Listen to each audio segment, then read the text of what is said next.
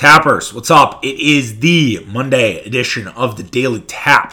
We are talking about the battle for the two seed between the Bucks and the Nets, and if it matters.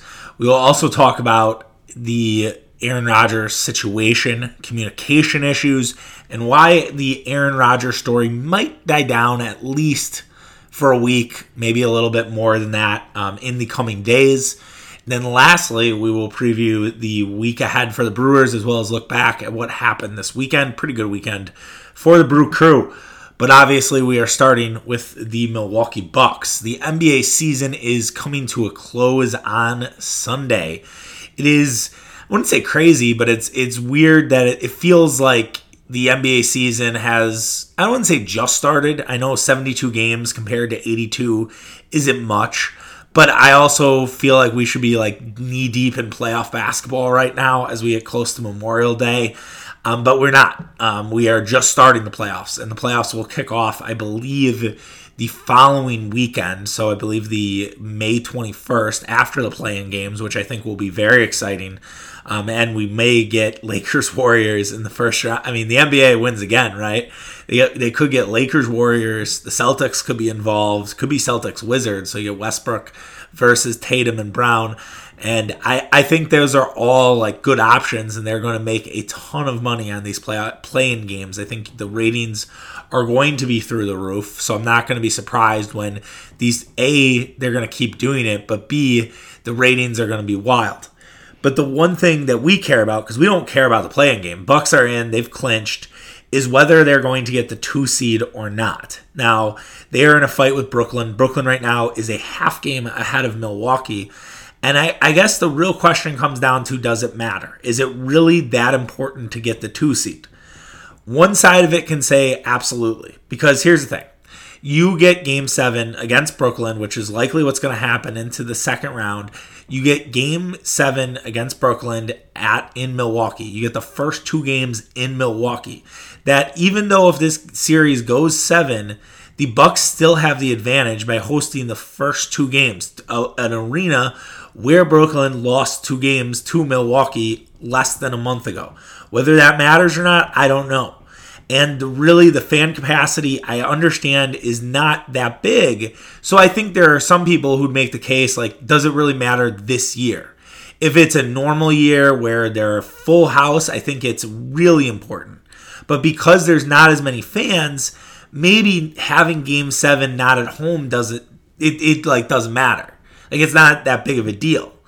And I, I guess here's the thing I think where that where that stems and where that comes from is you a have to look at it where game 7 if you are getting a game 7 between Brooklyn and Milwaukee you you get to sleep in your own bed.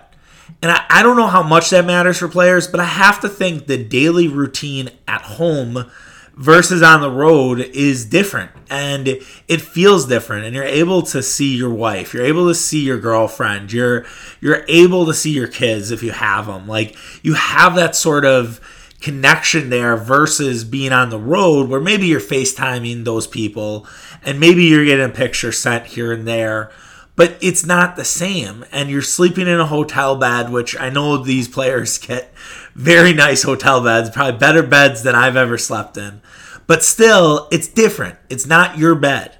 And it's not your hometown fans cheering you on, even if the, the crowd is a murmur and it's not as loud as it could be with a full house. Now, I said, I think on the podcast after the first Nets Bucks game where I said the crowd actually sounded loud at Fiserv for the first time really all season. Um, so it could be a scenario, right, where the Bucks actually need that two seed, and that two seed matters. And I think the Bucks will fight all the way to the finish line for that two seed. I don't know if the Nets will do the same. Reason why that might the Nets may just wave the white flag and be okay with it is the health of Kevin Durant and Kyrie Irving. More so Durant than Irving. They want to keep Kevin Durant healthy heading into the postseason. Now, Kevin Durant has played, I believe, two weeks uh, since his last injury, or maybe three, and all signs look like Kevin Durant is fully healthy, and there's no there's nothing to worry about. But the last thing the Nets want is for Durant to blow a tire here in this last week and then completely fuck up the playoffs because the Nets have not been able to stay healthy all season. That's been really the storyline of the Nets. They've played 27 different players this season, last checked back in early early May. So the Nets, I think, will maybe wave the white flag here and say, all right, we'll just let Kyrie play. We know Kyrie is durable. Uh, he's not really, but he has been durable uh, recently in his career. He, but he's had some injury issues. But we think Kyrie's healthy. Maybe we can get James Harden back here, but I don't think they're going to get James Harden back for the playoffs. There hasn't been really, or before the playoffs, there hasn't really been any signs of that. And we're going to keep Durant on ice just in case. And we'll be, if we end up with the three seed, we end up with the three seed because I do think there is there is that fear. It's always there with the Nets. It's lingering in the back back of everybody's mind that Durant, for some reason, cannot stay healthy. And whether this is a kind of a Grant Hill thing, now Durant, way better player than Grant Hill, don't get me wrong. But is this like a Grant Hill thing where, remember, Grant Hill, for a good stage of his career, just could never stay on the basketball floor.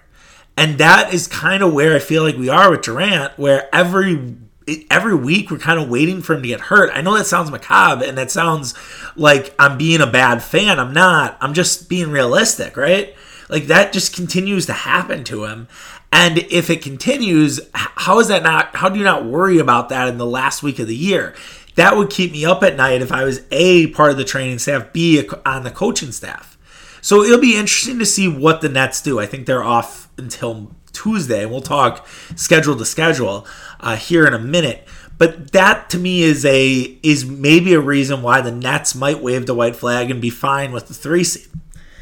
The other part of this, why the two seed matters, and I think the two seed is important, is you avoid Miami in the first round. Look, I have said all year, and I've stood on this island, that the Miami Heat are not the same team they were last year.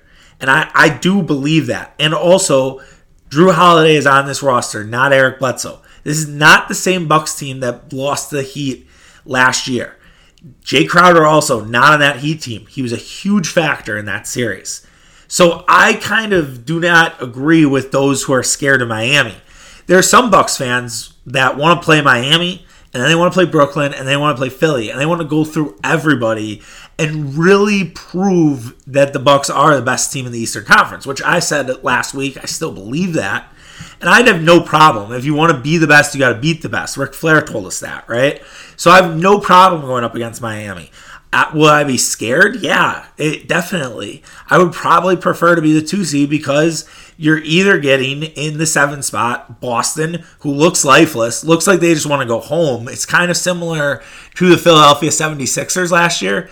Remember how the Sixers in the bubble just were like, fuck this?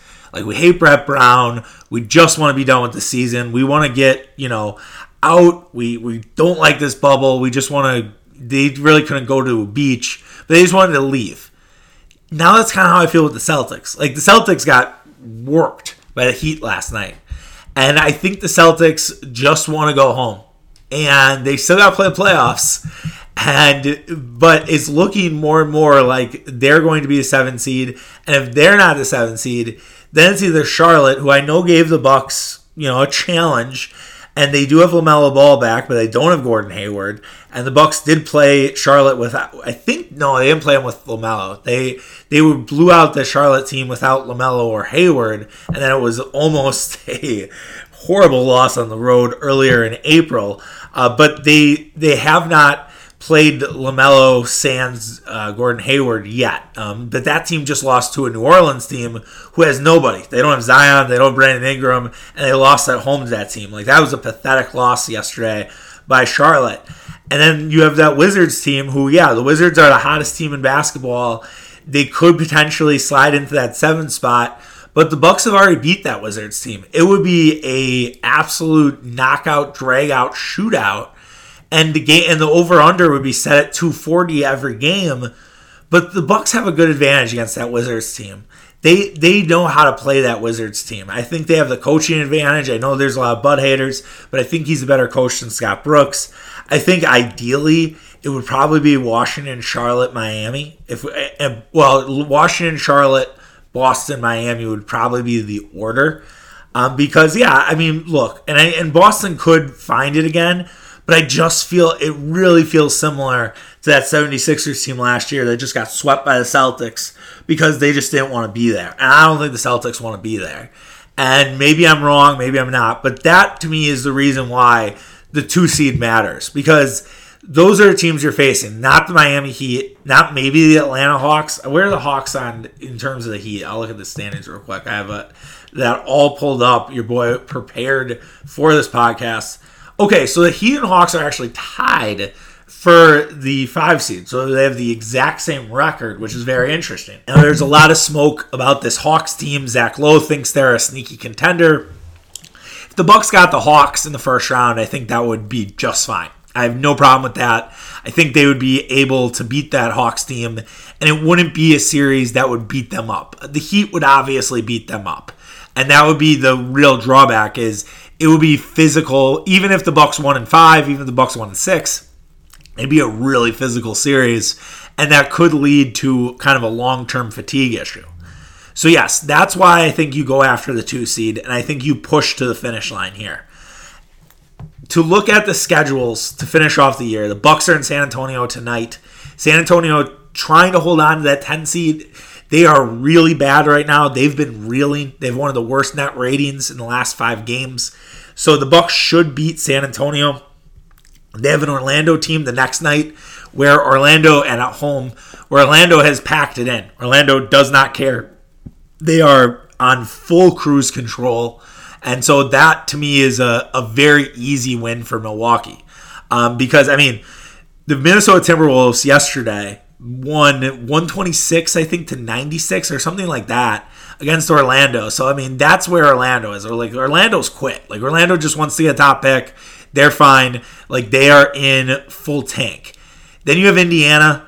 Indiana, who is f- going to be the 10 seed. They the vibes are not good there uh, for the Pacers. Uh, they've been battling some injuries. The Bucks have owned the Pacers the last few years, so I, I think again that should be an easy win. But Indiana might be motivated. They might try to you know get hot here at the very end, and then they have Miami and Chicago over the weekend. And Miami obviously will be fighting. I don't I don't know what the Bucks would do in that situation. We will obviously we'll cross that bridge when we get there. Uh, Mitch and I will be doing the uh, Friday tapping the keg. I'll be interested to know with Mitch if it looks like the Bucks and my Bucks and Heat are playing in the first round. Do you just rest starters and say, "All right, we're not going to show you a goddamn thing, and we'll let you guys win, but we're not going to give you anything. We're going to like just shed all of our. We're not going to you know give you any tape on us." That'll be an interesting topic if if it does come around. And then yeah, Chicago by May 16th has quit, but they don't have their first round pick, so they probably want to keep winning. So they're they're going to play all their guys. So even though Chicago is eliminated, they're going to want to push hard here, and maybe they can get into the. Let's see, where's Chicago from the standings? They're uh, three and a half games back of Indiana, so they would need a miracle. They would need a, a epic Pacers collapse for Chicago to find their way into the playoffs. Now for the Nets. It's a similar schedule actually because they're off today as mentioned, and then they play Chicago twice. So they play Chicago on May 11th and May the 15th. One at Chicago on on Tuesday and then at home on Saturday. They also play San Antonio on May 12th, and then they play Cleveland, who has given up. So you look at that schedule, you look at those, and Brooklyn does have a pretty easy pathway. They're through this rough patch of their schedule where they just finished uh, one and four, where they lost to Milwaukee, Dallas, Portland. They did beat Denver, and Denver almost beat Denver. Gave that game away. Really frustrating game if you had Denver plus four. Let me tell you. Uh, but so they kind of have an easy road, maybe an easier road than Milwaukee.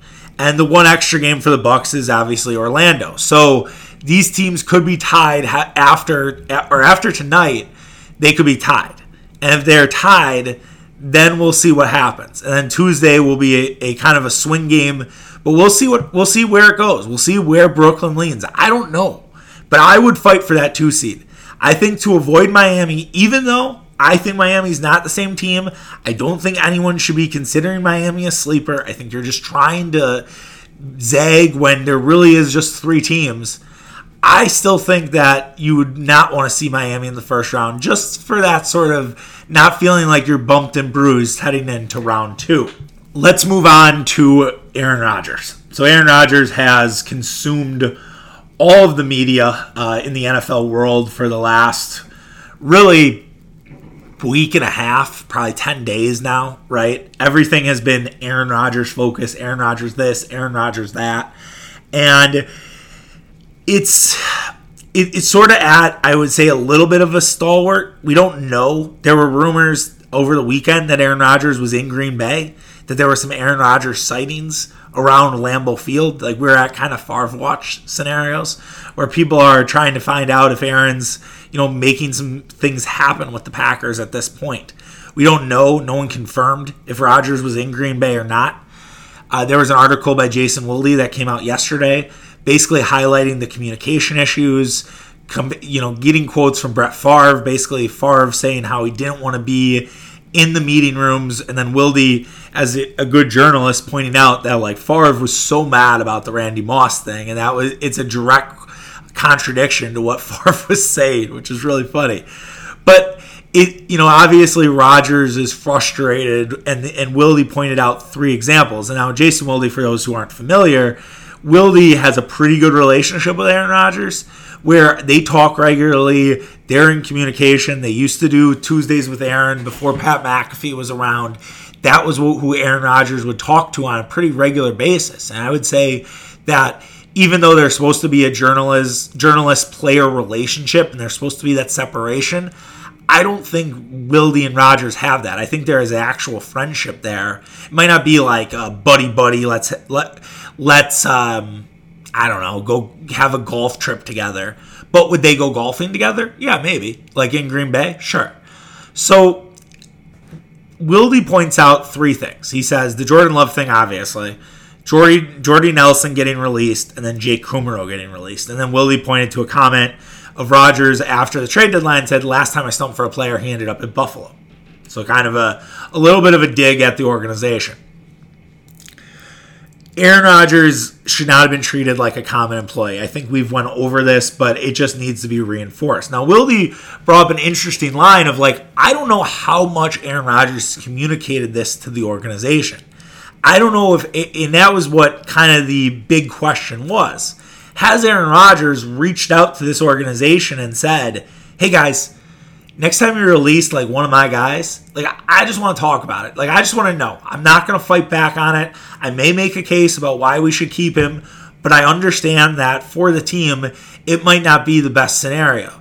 But could you please, you know, reach out and let me know? I don't know. I, I don't know about you guys, but I, in relationships, whether it's with my fiance, whether it's with my parents, whether it's my friends, I always like tell people when something when I feel like I'm wronged, right? When I feel like I'm wronged, I let people know and I say, "Hey, look, next time could we do it this way? Next time could you just let me know on this? Could you just keep me in the loop? I don't need every answer, but I, I just want this one." And there are other people though who they'll hold it in and they'll internalize it. And then when you get to a scenario where it's like this, where it hits a boiling point, you just start hearing everything and it just pours out of their mouth, mouth like diarrhea. And it's like, well, I was in context about the Jordan Nelson thing and fuck you and Jake Kumerow and Jordan Love. Like, I, you didn't let me know about any of this stuff. And, and you, and you're just pissed off and you're, and you're kind of like on the other end, like, where, whoa, whoa, whoa, where the fuck did this come from? Where was this two months ago? Where was this years ago? Why didn't you let us know that you were upset? We could have worked with you. And so I think that's where we are right now. Where we're we're dealing with a guy who's very sensitive in Aaron Rodgers and whose feelings are hurt, but he might not have let Green Bay know that his feelings were hurt. And because of that, Green Bay now has to mend that fence and say, all right, Aaron, what do we need to do in the future? We have a contract out to you. We want you to sign it through 2024, but we need to know how can we communicate better with you? And that's the answer that I think we're all looking for. And I think once they get that, once they figure that out, I think Aaron Rodgers will sign and be a Packer. And I want the best supercut of everybody saying Aaron Rodgers won't be a Packer. That to me, and I know Nathan Marzon, who does a lot of great videos, um, he, he will have a supercut. I know he will. I know he will just have the the ultimate. Here are all the people who said Aaron Rodgers wasn't coming back. Rob five percent. Uh, Marcus Spears, uh, Stephen A. Smith, fucking Skip Bayless, all these assholes. I, think Aaron Rodgers is going to be back to a Packer. I felt better and better about it. I'm probably drinking a little bit of Murph's Kool Aid, but I do think it's that communication thing is the last step. And I think once they get clear guidelines on how they want to do it, I think they're going to thrive and I think they're going to succeed. As for the Aaron Rodgers story itself, and I kind of mentioned we are at a stalwart, I think that once the schedule is out, that we are not going to hear much about Aaron Rodgers, at least for a week. And then we'll go back to fucking that chicken. Like we'll go back to that that sort of story and say, hey, well, and Adam Schefter will have some bullshit thing that he throws out there again.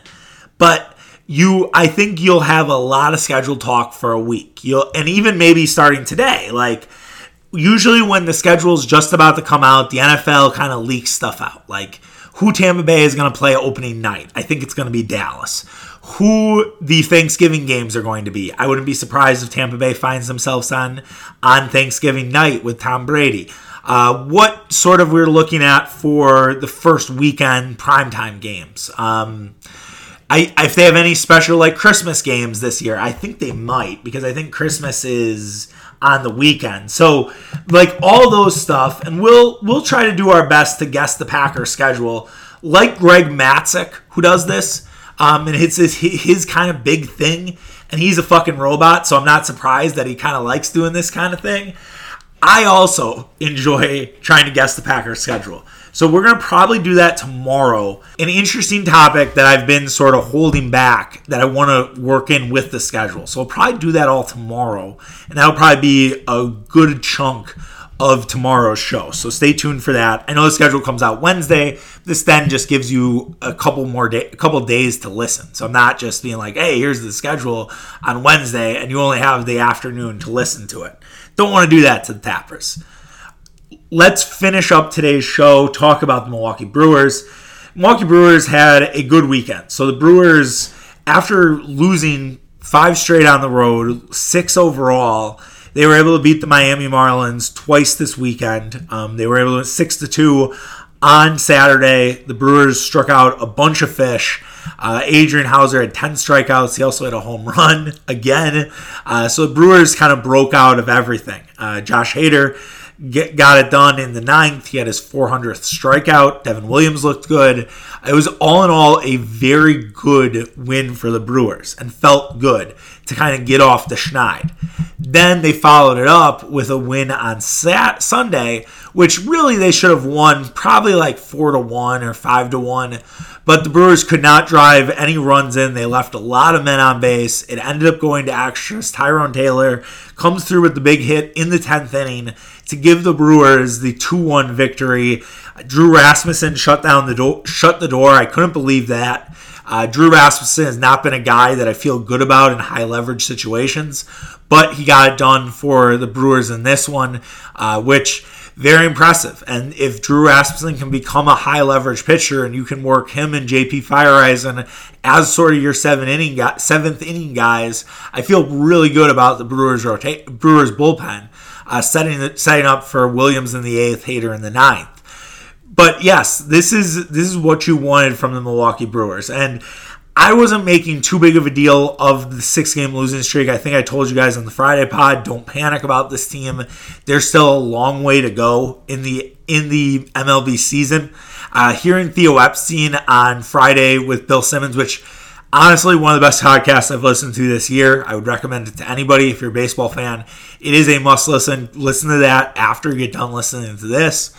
And he talked about how with team chemistry losing streaks are going to happen. You're never going to be perfect throughout the year. You're going to go through these tough stretches where you lose a bunch of games. You your bullpen's blowing everything. You can't hit, you can't pitch. And it was really kind of poignant for the Brewers at that point because the Brewers had not bro- broke their streak. They lost then on on Friday night, and it was really a good reminder that yeah, it's not going to be perfect for the entire year. It's not going to be rainbows and unicorns. It's very rare that an MLB team goes unscathed. The Dodgers are going through it right now. I mean, they're they're winning a little bit more, but they're 18 and 17. They have a worse record than the Brewers. Right now, they're a game out of the wild card race, which is where the Brewers are right now, tied with the San Diego Padres. Now, again, way too early to be talking about that. But the only real negative that happened was the St. Louis Cardinals have been hot. They've been playing kind of weaker opponents, and they're 21 and 14. And they have the best record in the National League. Now they come to town on Tuesday, and that'll be a huge series for the Brewers. It's a, I wouldn't say it's a measuring stick, but it's a series for the Brewers where they can really sort of make something happen. And they really can kind of, if they beat the Cardinals two out of three, then the Brewers, I think, are tied for the for the division. And if they lose three there or they lose two out of three, then it does seem like maybe the Cardinals have a stranglehold on the NL Central. So I, even though it's early and it's not necessarily that indicative of the rest of the way, it gives either St. Louis a chance to separate themselves a little bit or it means that Milwaukee is right there with the Cardinals and they can play with anyone. Now, they took two out of three from the Cardinals earlier this season, but St. Louis is a different team than they were back then. Uh, St. Like I said, St. Louis has been playing really good baseball over the last pretty week and a half, beating up on the Mets and the Rockies. The Rockies, 2 and 14 on the road. Just an awful road team. So getting them at the right time is is nice for the Cardinals. But yeah, on, on Tuesday you'll have Freddie Peralta versus Hyun-Woo Kim. Kim's a pretty good pitcher, left-hander. I think he gave the Brewers some fits the first time they faced, so that's a big spot for Freddie. Freddie was pretty good after that first inning blow up, so hopefully uh, that can he can kind of right that ship. He did not face the Cardinals earlier this season. Then you have Brandon Woodruff versus John Gant. John Gant has been good, but hasn't really got run support. Brandon Woodruff can relate. So that will be Woody versus Gant on Wednesday. And then Thursday, it is undecided, but Jack Flaherty, who's had a definite bounce back this year. Jack Flaherty did not look like a Cy Young last year, really struggled last year on the road. He's been great so far. He's 6 0, 263 ERA. Uh, still struggles a little bit on the road, has struggled against the Brewers. The Brewers have been a thorn in his side. And the reason it's undecided for the crew at this point is because I think Corbin Burnes would come off the DL. He was battling a COVID, a COVID positive. So I and I know that Craig Counsell has talked about Burnes is kind of feeling close to being ready. So I would imagine that that is where Corbin Burnes will be slotted and come off the DL on that Thursday. So you will have Peralta, Burnes, and Woodruff all going for the Brewers. The Cardinals really only have their ace in Jack Flaherty. And so that that could really lead to a good series for the Brewers. And then they have the Braves over the weekend. The Braves have been sort of up and down this season. They're really not pitching well. A lot of games are going over, but the Braves have a ton of mashers. So the Brewers are going to have to keep up offensively with the Atlanta Braves. Right now, with a run differential of negative 12, uh, 5 and 5 in their last 10. They're 500, and they're kind of 500 on the road. But they're, yeah, the pitching staff has not been that good. And the Brewers Brewers and, and, Braves, I would doubt it have shootouts over the weekend, but who knows? Uh, the roof could be open. The weather is starting to finally improve this weekend, so we'll see if that happens. But yeah, it's a good six games for the Brewers. It's also important, you know, when they face Atlanta, I'm sure the Cardinal series will be tense and that the hangover isn't real for Milwaukee on the weekend because that that is a, there's a real chance that could happen, and the Brewers just kind of waltz their way against Atlanta and not not kind of keep their focus. I think it's hard to yeah, it's a little different facing a rival or not facing a rival. But yeah, it'd be nice to keep that focus. Brewers are getting healthier too. Omar Narvaez is starting to run, so maybe his IL stint won't be that long. No word on Christian Yelich. They've been kind of keeping that close to the vest. But I actually So obviously, I want Christian Yelich back. Don't don't get me wrong here. And, and if I was a actual of importance, I'd be like, don't aggregate this. Uh, I feel like Phil Simmons is so obsessed with aggregators. But that's another story for another time. Um, I do think the Brewers are okay without Yelich at this point because Tyrone Taylor is a legit outfielder for in baseball. Like I don't know if he's a every. I think he is an everyday player. Like I, I think Tyrone Taylor is an everyday outfielder. So I think right now the Brewers have three everyday outfielders on their four, right? Lorenzo Cain, Tyrone Taylor, Avi Garcia, and Jackie Bradley Jr. So right now they have four everyday outfielders on that roster. And yeah, adding Christian Yelich would only help. So, but Tyrone Taylor does, should not be sent down the rest of the year. Tyrone Taylor deserves to stay. And I think that he is a legitimate player for the, for the Milwaukee Brewers. His defense is a little suspect at times, but other than that, he can play and he can hit, especially against left-handers. And so I'm I'm all in on Tyrone Taylor. He's one of my one of my favorites uh, this season so far. That will do it for the podcast. We'll be back tomorrow. Like I said, we're going to do a lot of schedule talk. I'm sure we'll talk Bucks Bucks Spurs if there's anything worth noting in that one and anything else that comes across the wire on Monday. All right, take care, tappers. Have yourself a great day. We'll talk tomorrow. Bye.